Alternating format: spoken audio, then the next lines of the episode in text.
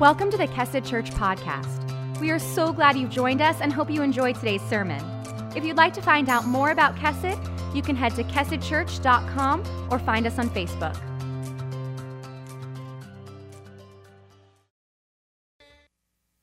Good morning. How's everybody? I am so excited that you're here. Thank you so much for taking time.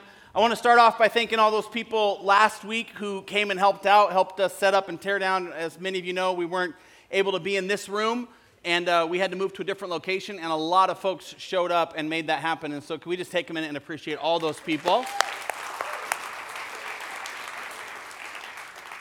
It is, uh, it is really, really exciting to see so many of you here. My name is Danny. I'm one of the pastors. I'm going to be sharing with you. And uh, we're in the third part of our Christmas at Kesed uh, series, which will wrap up next weekend, which will be a Saturday night and two Sunday morning services.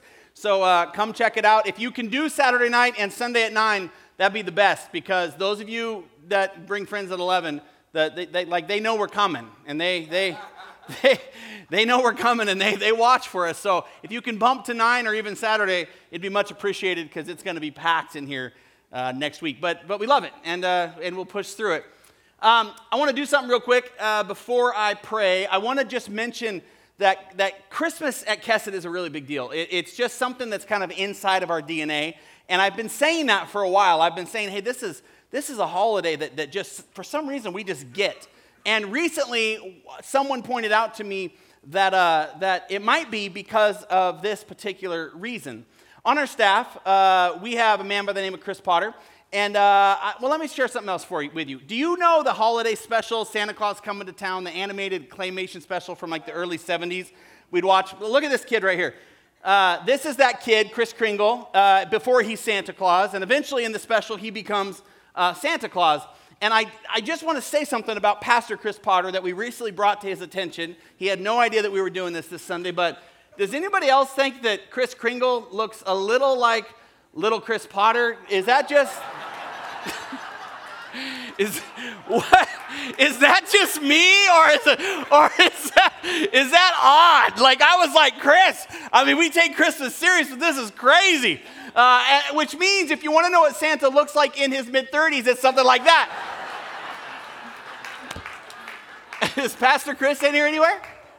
Yeah? No he left the room? No that's good for him we love christmas and we love you guys so let's pray and then we'll dive in heavenly father Thank you, God, for this opportunity to talk about you. Thank you for this opportunity to gather in this place. I pray, Lord, that any distractions we brought with us, anything that would keep us from learning, from, from being uh, touched by your Spirit, Lord, would be removed. I know that there's so much that goes on in the holidays, and I ask that simply said, we would just sit here in your presence, waiting to receive from you whatever it is you have for us. We love you, God. We bless this time. In Jesus' name, amen. Amen. Last week, uh, I continued in this series, and, and I think some of you are starting to put this together, but I really didn't want to preach the typical Christmas uh, gospel story every single week. I wanted to save it for next week, for Christmas Eve, and for that weekend. And so I decided to kind of approach Christmas from a historical standpoint, from a kind of uh, an Old Testament standpoint, from all kinds of different angles that would give us a little more perspective about how well coordinated and well thought out Christmas really is supposed to be when it comes to what God intended for us to celebrate. We talked last week about the Ark of the Covenant.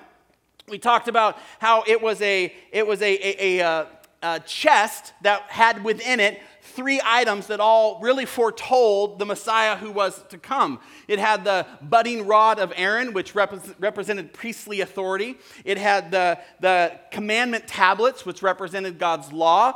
And it had the bread of life, the manna that represented the bread of life who was Jesus. And I had such huge feedback from people that were like, whoa, I, I never realized Christmas was, was, was that far back.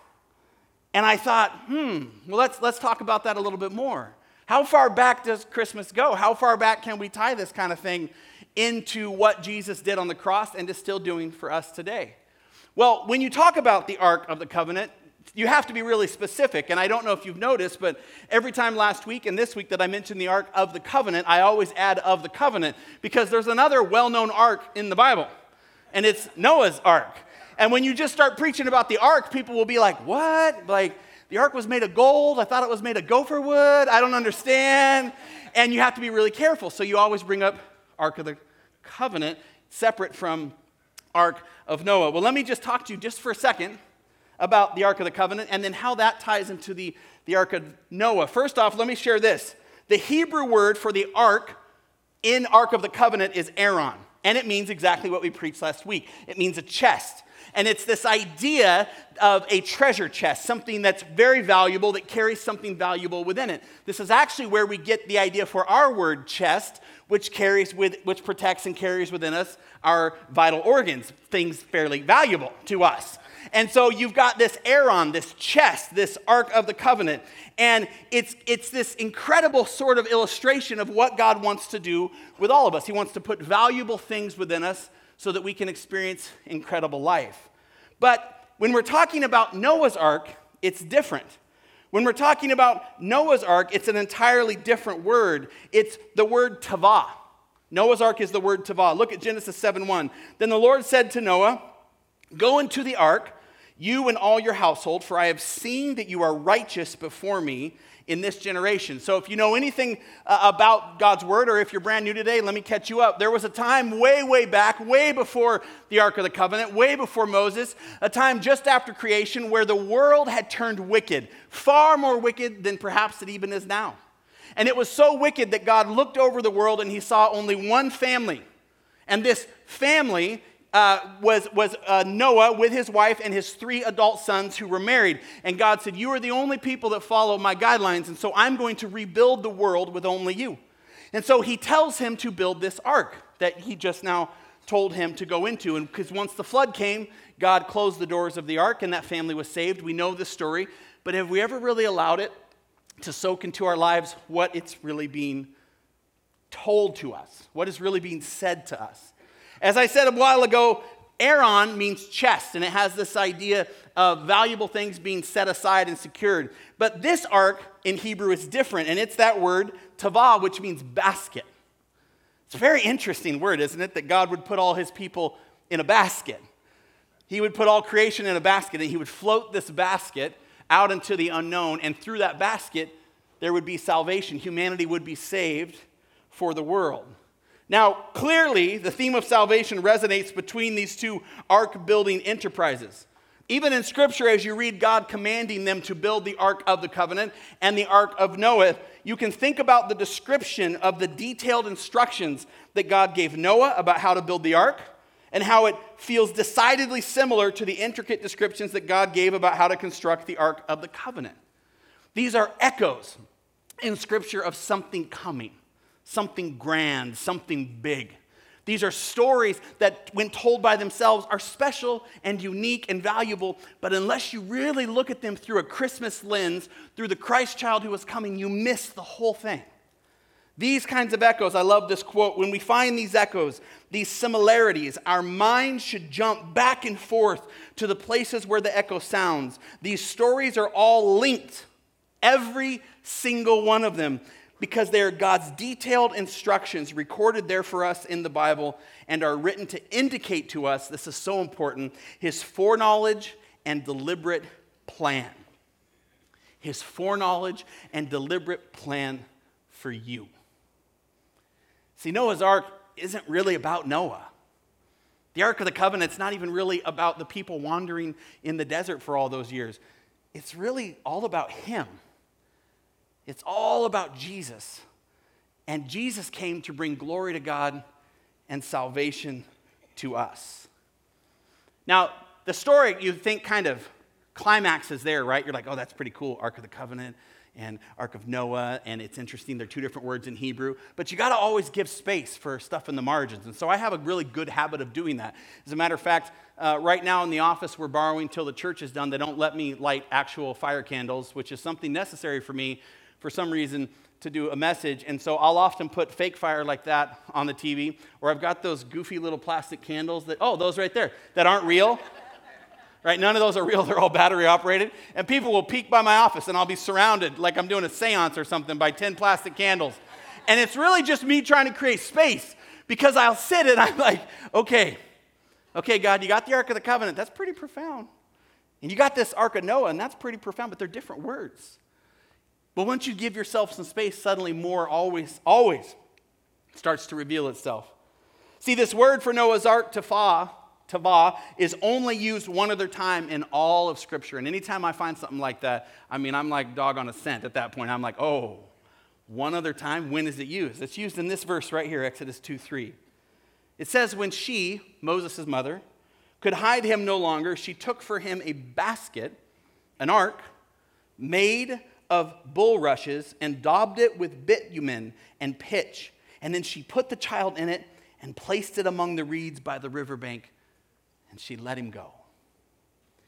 So you have this mother who's being persecuted because of who she is, but she feels like this child is of great importance to his, to his people. And so she builds a very small ark, a basket and she puts him in a river and she floats him away. And if you know the story, God ordains that Pharaoh's daughter finds him and he's raised within the kingdom of Pharaoh. And he becomes, as we know, this prince of Egypt, if you will. And he ends up leading his people out into salvation. And eventually, he's the one that directs them through the voice of God, through the direction of God. The basket child directs the lost, wandering people how to build a place where God can be seen in their own ark of the covenant. Create some margin. Let it soak in.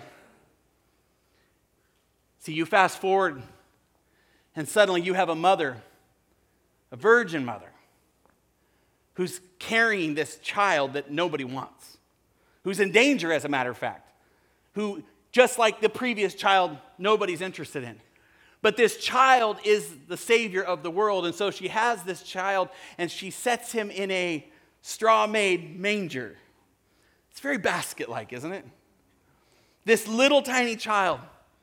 And she raises him in a world full of wandering people until he is 30 years old when he steps out into the world of wandering people and he proclaims to them that he is now the one who completes all of the duties of the previous need for the ark. He is the great priest. He is the bread of life. He is the law redeemer. He is the command bringer. And he says, And I am the one now. You don't have to go into the Holy of Holies and you don't have to sacrifice blood on the mercy seat so that you can see the presence of God, for I am the embodied presence of God. I am the one, the ark for all mankind to reside upon, so that this world that is full of great wonder full of great lostness, full of people trying to create their own truths and their own, their own realities and their own journeys instead of turning to the one who designed them for something better than they could ever imagine. They will all, they will all perish if they don't face and latch on to the one who came to be the great provider and the great salvation bringer. This is what Jesus came to do. This is what all these arks represent. Noah's ark, made according to the master's specification, carried all life. The smaller ark that Moses was in, this basket carried no less important cargo, but it did carry a people's savior. We have the ark of the covenant, which was nestled in the tabernacle, a focal point of God's saving presence. And then, of course, we have Jesus who was laid within that straw basket, who then was pushed out into the world of his own accord to save it within all of its hatred and violence. All of this is a picture given to us. I love this a picture of a temporary primary initial stage of salvation from sin and judgment with working parts and tangible items that each represented something of God's grand scheme of redemption. Each one of these pieces were to put together for you that it's more than just a Christmas story on Christmas Eve for you to go, yeah, that's really nice. It is generations since the beginning of humanity that God has been writing for you and to you his story of redemption and what he wants to do with your life. Look at this Noah's ark, Moses' ark, and the ark of the covenant, and the manger of Christ containing the Messiah of the world were all receptacles containing priceless treasures beyond anything we could conjure up in our wildest dreams. And we now, Christ followers, get to be the receptacles of his spirit. We now get to be the receivers of his treasure. We now get to share with other people that we have found the great ark of salvation, and his name is Jesus. And that's why we celebrate every Christmas. That's why we praise him. That's why we worship him. Amen. That's why we proclaim to him and him alone that he is worthy, that he is the completer, that he is the only one that can redeem a soul like mine. This is what we're building here. This is what our church is about. This is where we're going. God is moving us to uptown Vancouver, which is downtown to everybody who doesn't live there. I got in trouble from that from some uptown folks, and I'm like, but nobody, nobody in Battle Ground thinks it's uptown. Everybody thinks it's downtown. But God is moving us down there, or up there, and he, around there, over there. He's moving us. And in this place, do you know what's going to happen? We are going to have to be great representatives of the ark of life that lives within us, of the Jesus that lives within us, because different people than you're used to are going to sit next to you. Different people than you're used to are going to be around you. They're going to look different, think different, smell different. We recently, uh, we used to do some church at Main Street down there before we started the remodel and officially switched everything older over. And one Sunday, somebody came in and started eating cookies in the back, but they didn't eat the normal, appropriate social amount of cookies. They were eating a lot of cookies, and someone came up and they're like, What are we gonna do?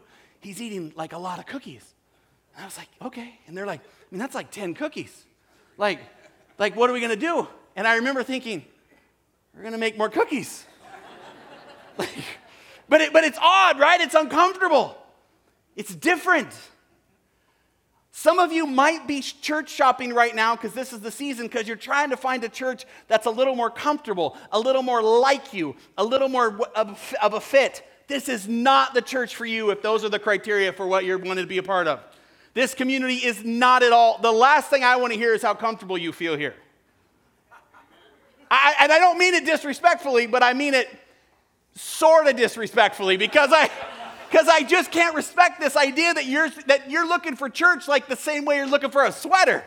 Like, does it fit good? Does it highlight all my best parts? Right? Does it minimize my flaws? I mean, I can shop for stuff, right? I get it. And you want to find stuff that looks good on you. And I think sometimes people try to find churches that look good on them. And they're like, well, the pastor's not too convicting. He hardly ever talks about money. I can bring friends here because rarely do they do this. This is a pretty good fit for us. Wrong! The only question you should ask is Jesus, do you want me here? Because here's the thing some of you are very comfortable here, and you've never asked Jesus, Do you want me here? Because you know the answer. He's called you somewhere else. I realize that's not church growth strategy. I realize everybody watching online and all my friends that, that, are, that are experts at this are like, You just stop it. No, you need to pray about what church God wants you to be a part of. You've got to. You've got to, because this is his community, his family. He's our lead pastor. He's the head preacher. He's the one that ignites within you the fire that builds change. And if you're looking at me or worship, someone said in the back, and I thought it was profound. They go, Man, that was some good worship. And I go, Yeah. And she goes, That's going to be difficult for you to follow. I thought, Ah, that's true. That's true. If, if what we were about was, was, was that kind of stuff. But of course, it's a fun joke at Kesed because everybody knows that God is the only reason we gather. God is the only purpose for our community. And if God isn't guiding it, if God isn't leading it, if God isn't financially providing it, some of you, this ain't supposed to be a money talk, but I tell you right now, you know you're supposed to give. You know you're supposed to help. You know for a fact you can feel it. You know you're supposed to serve. You know you're supposed to pray. You know you're supposed to sing. You know you're supposed to help. Some of you, you know you're supposed to leave. Goodbye. I will see you in heaven. But there's a church out there waiting for you that needs you. Not that if you leave, you you'll die, but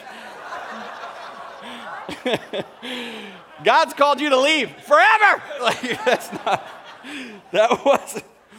Oh, I guess we're using the other service. I want to be in a community of people that God has called together. And I want to follow him because it'd be better for me to follow him in the desert for years and years and years, learning about the Messiah and who he is, than to build my own little kingdom to pass on to my children, to pass on to their children, to one day create a legacy of darkness and sin where we think we are the governing body and the great truth bringers and the ones who can provide all the answers. You cannot provide the answers. You just can't. I cannot provide the answers. That's why Christmas is so important. That's why it's so special, because Jesus is the answer to all your questions. He's the answer to your broken marriage. He's the answer to your broken finances. He's the answer to your poor church shopping decisions. He's the answer to what you're supposed to do next for work. He's the answer to where you give and how you serve and where you help. He's the answer to all of it. And if you're wondering, it's simply because you haven't found the answer. Mm.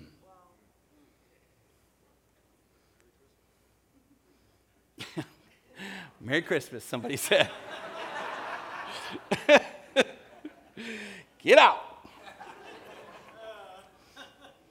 It's a beautiful time that we have together. It's a beautiful season that we get to do this, and we're not going to get distracted by talent. We're not going to get distracted by buildings. We're not going to get distracted by deadlines. We're only going to get distracted by Jesus. Amen. Every day, all day.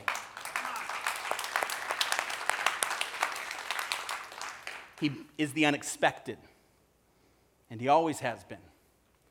And I hope He meets with you here now.